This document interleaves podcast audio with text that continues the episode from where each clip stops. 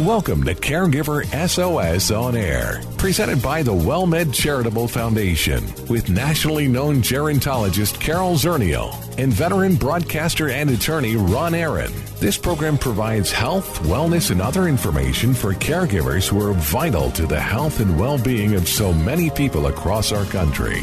Now, here are your hosts, Ron Aaron and Carol Zernial. Well, thank you so much for joining us on Caregiver SOS On Air. I'm Ron Aaron, along with our co host, Carol Zernial. Carol is Executive Director of the WellMed Charitable Foundation, past chair of the Board of Directors of the National Council on Aging, a member of the RAISE Family Caregiving Advisory Council under the Federal Department of Health and Human Services. She's got a master's degree in social gerontology with over 25 years of experience in the field of aging and caregiving. And she's one of the Next Avenue top 50 influencers on aging. And Carol, it's great to talk with you. We're going to be taking up an interesting topic talking about dementia friendly living in apartments. Yeah, I'm so excited. I've been very curious. Um, and Jennifer Reeder is here today to talk to us about a dementia friendly apartment. And Jennifer, we're, we're on pins and needles. What are you talking about? Well, let me give her a little introduction first. She's Director of Education and Social Services at the Alzheimer's Foundation of America, located in Nueva, New York. That includes overseeing the uh, Federation's national toll free helpline and a whole lot more. Graduate of Temple University in 2011 with a master's in social work and entered the not for profit sector, providing in home therapy to families in the Philadelphia area.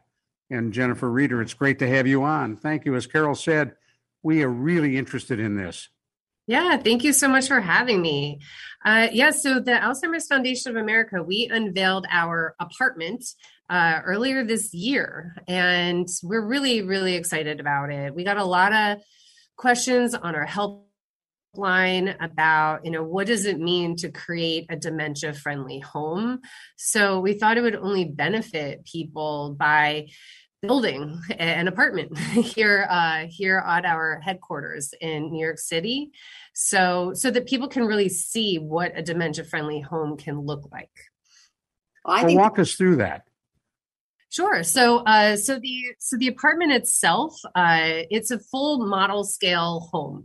Uh, so you walk in, there's a small hallway, uh, there's a kitchen, a living room, a bedroom, and a bathroom, and and we have a, a companion guide that goes along with a video that we also have. So people can go onto our website and take a look at the video, and also order the companion guide, which goes uh, room by room and explains the different safety features, technology features that we have in the dementia friendly home, and then also other tips that anyone can can use uh, in creating a dementia friendly home because we know that not everyone has the funds to be able to to buy the technology uh, that we do have in our dementia friendly apartment well, this is such a tremendous idea. And I, you know, I think of my own experience. My mother in law, who had dementia, I hadn't really thought about the environment. We were at her home and we had come in for a weekend and i remember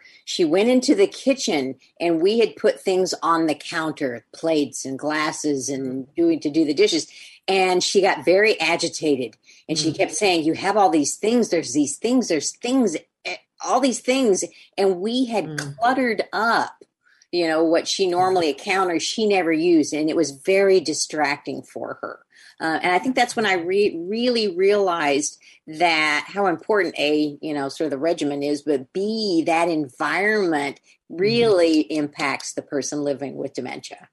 Oh, very, very much so. Clutter is clutter is one of the the number one things that I mention when when talking with people about creating a dementia friendly home that any of us can do uh, because clutter can be very very disorienting and cause confusion for the individual just like what you mentioned with your mother. So uh, and that's some of the things that we that we mention um, along with color contrast. Color contrast is a really big thing as well. It can really create the mood in a home and also be able to help the individual be able to see certain things in the home too. So So, for instance, if you're looking at cabinets and they're all white and the handles are all white, the individual is going to have a really hard time being able to see the handles and may need more help in finding things in the cupboards. Well, we want to be able to enhance the person's independence and maintain their independence as long as possible. So, you know, just painting the the handles a different color uh, that's very different from white, let's say black, uh, then it'll be able to stand out for the individual, and then they'll be able to to get their own stuff from the from the cupboards instead of being dependent on somebody else to do those things. And that's what part of a dementia friendly home is about. Is not just about safety, but also maintaining a person's independence. Now, you had hinted at some kinds of technologies that uh, you have in the home as well that some people may or may not be able to afford. But talk to us about what those technologies are. Sure. So we have a smart refrigerator that's pretty incredible. Um, so, like when you look out from the outside of the refrigerator, it looks it looks like a typical kind of. I mean, it looks pretty nice the, refrigerator for sure, but um, but there's like a big screen on it that can change. So you can turn it into a calendar, or you can turn it into photographs whatever it is that that maybe that might be able to to help enhance familiarity for the individual and also reminders too and then there's an actual camera in the refrigerator that's run by an app. So if you're a caregiver who's living from afar, uh, you can actually go onto the app and look in the camera and see what's in the refrigerator. So, you know, and this is a way to be able to make sure that your loved one is still buying groceries, is still eating food, maintaining healthy and, and fresh foods in the refrigerator. Uh, and then there's plenty of other things too. We have um, we have thermostats that are run by apps so if you're a caregiver living from afar, you can maintain a person's uh, temperature in the home because temperature is so important for a person with Alzheimer's disease. And and also we have a there's a door a, a door bell that has a that also has a camera so you can see who's outside the door uh, and it can also alert you if the door is opening or closing which can be helpful for individuals who may be prone to wandering so ensuring their safety as well. I'd like a smart refrigerator that tells me, Ronnie, you don't need to eat that. right. well, what about some? You talked a little bit about the door and, and the living area. Are there any? Is there anything that in the bathroom area um, that you have in your smart dementia friendly apartment? Yeah, so the the bathroom, uh, we make sure that the that the sink is at a low level so that anyone who, if they're in a wheelchair or they're walking it's still accessible to them that there are handles on the toilet that there are there's a stand uh, seating stand in the shower for the individual to be able to to sit on when they're in the shower and easy accessibility to be able to get in in and out of the shower as well. Uh, you always want to be careful with throw rugs um, because you know it's anything that might be a tripping hazards of sorts. And sometimes mirrors mirrors can be very disorienting for an individual with alzheimer's as well. So we recommend that even though there's a mirror in our apartment if, if that is upsetting for the individual with alzheimer's that you can put something over the mirror right and, and also too with glare uh, the the um, the floor that we have it has a matte finish uh, because you also don't want to have floors with glare uh, and reflection because that can also be disorienting and confusing. Yeah, those are those shiny floors. Well, you're reminding me of a story that Dr. Musi, who's an Alzheimer's researcher here in San Antonio, told us where he, his family is in Italy. He goes home to see his mother who has dementia, and he's his father had passed away, but he was showing the picture of his father to his mother, and she looks at the picture and she says, and he says, she's like, who is that? He says, that's mm. that's your husband. She's, what are you talking about? I would never marry an old man like that. yeah. So, yeah. so that that mirror, you know, who who who we think we are, uh, and those of us who've lived with someone with dementia, you know, the age may change when a person has dementia. They may be inside seeing themselves at a different age, and they don't know who that old person is in the mirror. Right. Exactly. Exactly how terrifying can that be you know especially if especially if you are having concerns with you know certain delusions or hallucinations or paranoia that can go along with alzheimer's disease so you want to be able to reduce any chances of those from happening Jennifer, did you pre and post test uh, the apartment with people with dementia? That's a really good question. Uh, we got a lot of guidance from individuals, uh, caregivers, from individuals with Alzheimer's, and then and especially uh, we also had a dementia friendly designer too, who specifically designs homes for uh, dementia friendly homes. So that was a, that was a really big help.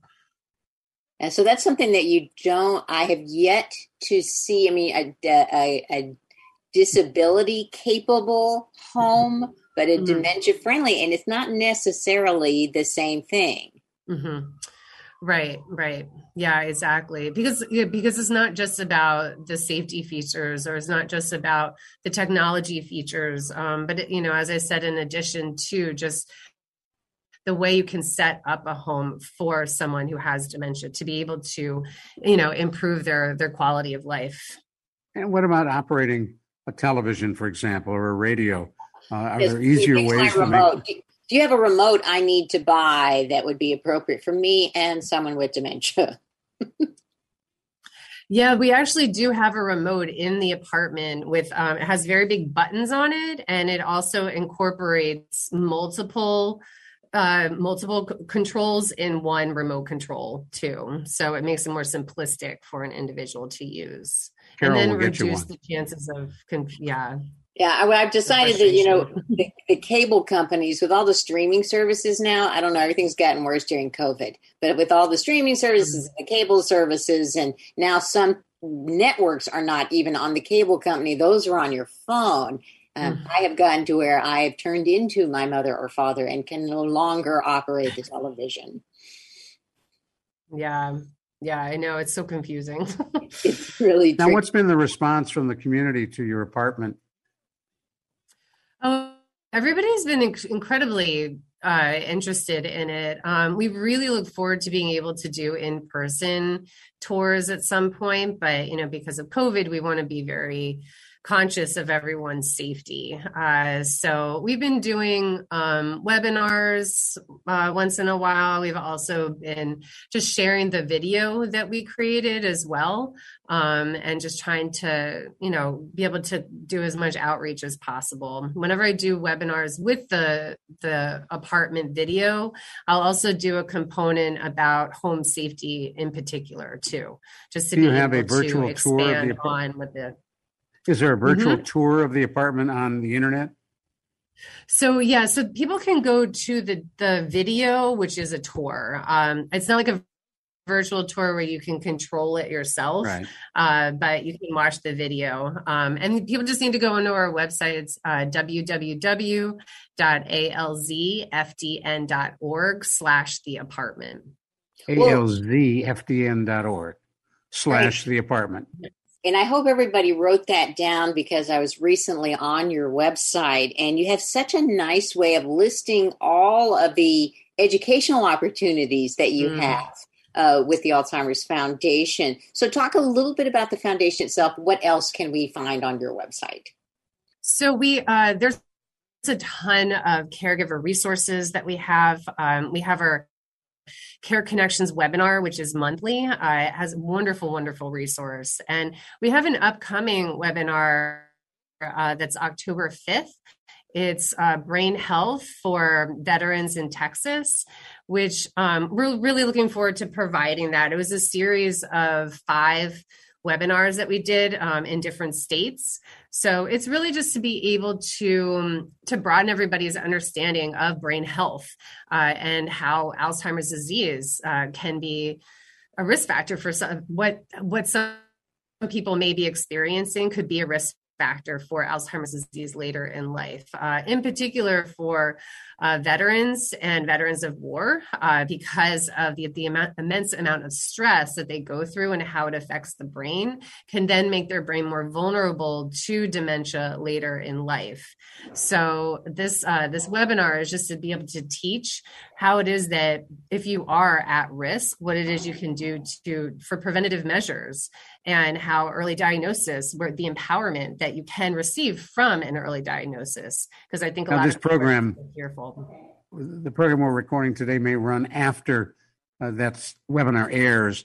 Uh, Gotcha. Will it be recorded and broadcast again so people can see it? Yes, um, people can go onto our website. On I, it, it will be on our web. Not exactly sure where on the website it's going to be, um, but anybody can give us a call at 866-232-8484 uh, and that's where people can you know ask questions they can talk with our helpline which is staffed by all licensed social workers who can give additional information to all of us. Perfect. That number again, 866-232-8484. And Jennifer Reeder, I know you've got to run. We really, really appreciate uh, you spending some time with us and look forward to the opportunity to talk with you again. Uh, Jennifer uh, is a licensed clinical social worker and with the Alzheimer's Foundation of America. Thanks for being with us. Thank you so much for having me. Greatly appreciate it. You take it. care. We're going to come back and talk with Carol Zernial about the uh, report that the RAISE committee has sent to Congress, get an idea of what's in it and how it may benefit caregivers. You're listening to Caregiver SOS on air. The WellMed Charitable Foundation would like to remind you it is important to stay connected while social distancing. Caregiver stress may be higher now, and specialists are available to talk with. There's no question that we are living in not normal times, but whether the new normal will be the old normal is yet to be seen. So if you are troubled, if you are feeling stressed, ask for help. Services are provided at no cost. See more at caregiversos.org. Hello, friend. Really good to see you once again. Hello, friend. Really good to see you once again. Well, thank you so much for sticking with us right here on Caregiver SOS on air. Just had a neat conversation with Jennifer Reeder from the Alzheimer's Foundation of America talking about a dementia friendly apartment. And that segues into Carol Zernial, our co host, who serves on the RAISE committee, and they have just sent recommendations to Congress on caregiving. So, Carol, huge report, anxiously awaited. What's in it? Oh, you know, this represents two years of work by this council that um, I think everybody would be very pleased, and you can find the council members uh, listed in the report, but really representing the broad spectrum of caregivers, caregivers of children with disabilities, uh, caregivers uh, who are young themselves caring for an older person, caring for a parent with mental health issues, uh, you know, a grandparent raising a grandchild, somebody carrying somebody with Alzheimer's. So it's a mix of the federal agencies that have programs that support caregivers, caregivers themselves, and professionals who work with caregivers all contributed uh, to this. And, and if you don't know what RAISE stands for, it's recognize, assist, include, support, and engage family caregivers. And the purpose of this report is The purpose of the report is um, it's a comprehensive review of the current state of caregiving with 26 recommendations to the Congress um, of how we might uh, develop a comprehensive plan to address all of those really difficult challenges uh, that are facing caregivers. Um, you know, and, and number one, it's it, there's really five areas, Ron. Uh, one of them is to increase awareness of family caregiving. You know, we talked, uh, we talk often, but we've had several uh, physicians on the radio on the show recently Right. that are talking about caregivers, which I get really excited about because that didn't always happen, right? Caregivers were kind of invisible in the healthcare system. And so that awareness of family caregiving is really key um, as one of the five areas. And then the other one is integrating caregivers into processes and systems to which they've been traditionally excluded. So that healthcare could be another example of that. You want the caregiver as a member of the healthcare team because who is it that is giving them the medications? Who might be doing wound care? Who might be arranging the medical appointments? Who might call the ambulance and decide it's time to go to the hospital That's the caregiver providing that care. And yet they are excluded in many cases from that conversation about the health care plan. Um, the you know the the next one is increased access to services. So that's not a hard one at all. Um, especially during COVID, we we talked a lot about how services that we kind of took for granted, having somebody to come into the home or being able to take a loved one to um, an adult day care facility, some of those are gone. Um, and, and we didn't have enough of them to begin with. So we definitely want to increase access to services. Uh, and then the, the next one is increased financial and workplace protections for caregivers. You know, That's you- a big one. that's a huge one. You know, you've heard me say multiple times a caregiver who quits their job leaves $300,000 of unearned wages and, and lost Social Security and retirement benefits by- being a caregiver. And not only are they leaving money on losing this money, they're also spending an average of $5,000 a year out of pocket to help pay for those. Um, and some caregivers lose their jobs or have to quit their jobs. There's, you know, we don't have paid family leave, right? We have unpaid family and medical leave. And many employers don't understand why that caregiver is going away at certain times of the day. What they're doing is taking their recipient to medical appointments. Right. In the same way we penalize women for getting pregnant and having children and having demands on their lives, we penalize family members for actually having uh, loved ones who are need care um, and can't accommodate them in the workplace. And so, what are those changes? Um, and then the last one is really better and consistent research uh, and data collection. We don't know what we don't know. You know, and, and, and think about uh, the early medical trials. All the early pharmaceutical trials were on white men, period. That even includes some birth control measures that actually happened. They're t- testing birth control, women's birth control pills on men back in the early days. Makes absolutely no sense. None. So, and so you you want to talk to the caregiver and have their voice in the research. You want to talk to the person with living with you know frontal temporal dementia, right? FTD, the person living with Lewy bodies. You want to talk to them and get their voice in the research, and then you want to make sure that you have the full ethnic you know representation of all of our diverse caregivers as well and study you know their experience Now, do the recommendations include model legislation?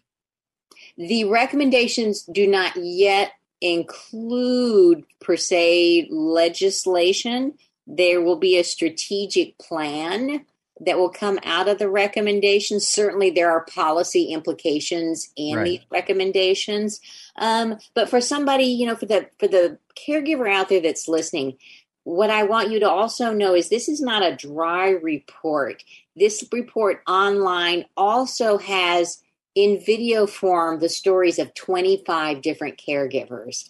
And so there are stories. We wanted the members of Congress to have a face and a person that looks at them and says, This is what it's like for me as a caregiver. Um, and so they're able to play those videos within the report and learn, you know, what is life like for all this wide variety of caregivers. And the recommendations go with a caregiver's story. So a recommendation and a story that lives with it. It's like a show we did a couple weeks ago with Dr. Zitter, caregiver, a love story, where she documented caregiving uh, a couple uh, who fell into it with terminal cancer. That's right. And that, you know, it, those stories, that's really um, our best chances of policy changes are when a family member of an elected official is impacted by Alzheimer's, by cancer, by FTD, by whatever the situation is, or becomes a caregiver. Then the light bulb goes off. And so if we can't reach them with their own story, we want them to see another story that will also hit them you know in the in the heart right we want to hit them in their emotions so that that will spur them into action of actually doing something Last question. You excited about the report? I'm very excited about the report. Um, I'm excited to see it all in one place. It is hours and hours of discussion and conversation um, and arguing in nice, friendly ways. Uh, but it was also know that it was done uh, really to give caregivers a voice and bring everybody in the room that could help move this along and move the Congress and our country to a better place for caregivers. And again, the website for folks who want to look at it. If you want to see the report, you go to acl.gov slash raise. acl.gov slash R-A-I-S-E. Carol Zernial, thank you. And thanks for serving on that committee. Uh, that council will continue doing work. we in until the until the end of our term which we hope they will extend that is a recommendation too Oh, good. Thank you, Carol Zernial. I'm Ron Aaron. And thank you all for joining us on Caregiver SOS On Air. You've been listening to Caregiver SOS on air, an exclusive presentation of the WellMed Charitable Foundation. We welcome emails with suggestions and comments on this program at radio at wellmed.net. Join co-hosts Carol Zernial and Ron Aaron next week for more on caregiving, improving the health and well-being of caregivers and their care recipients everywhere. For more on caregiving and podcasts of our programs, visit caregiversos.org.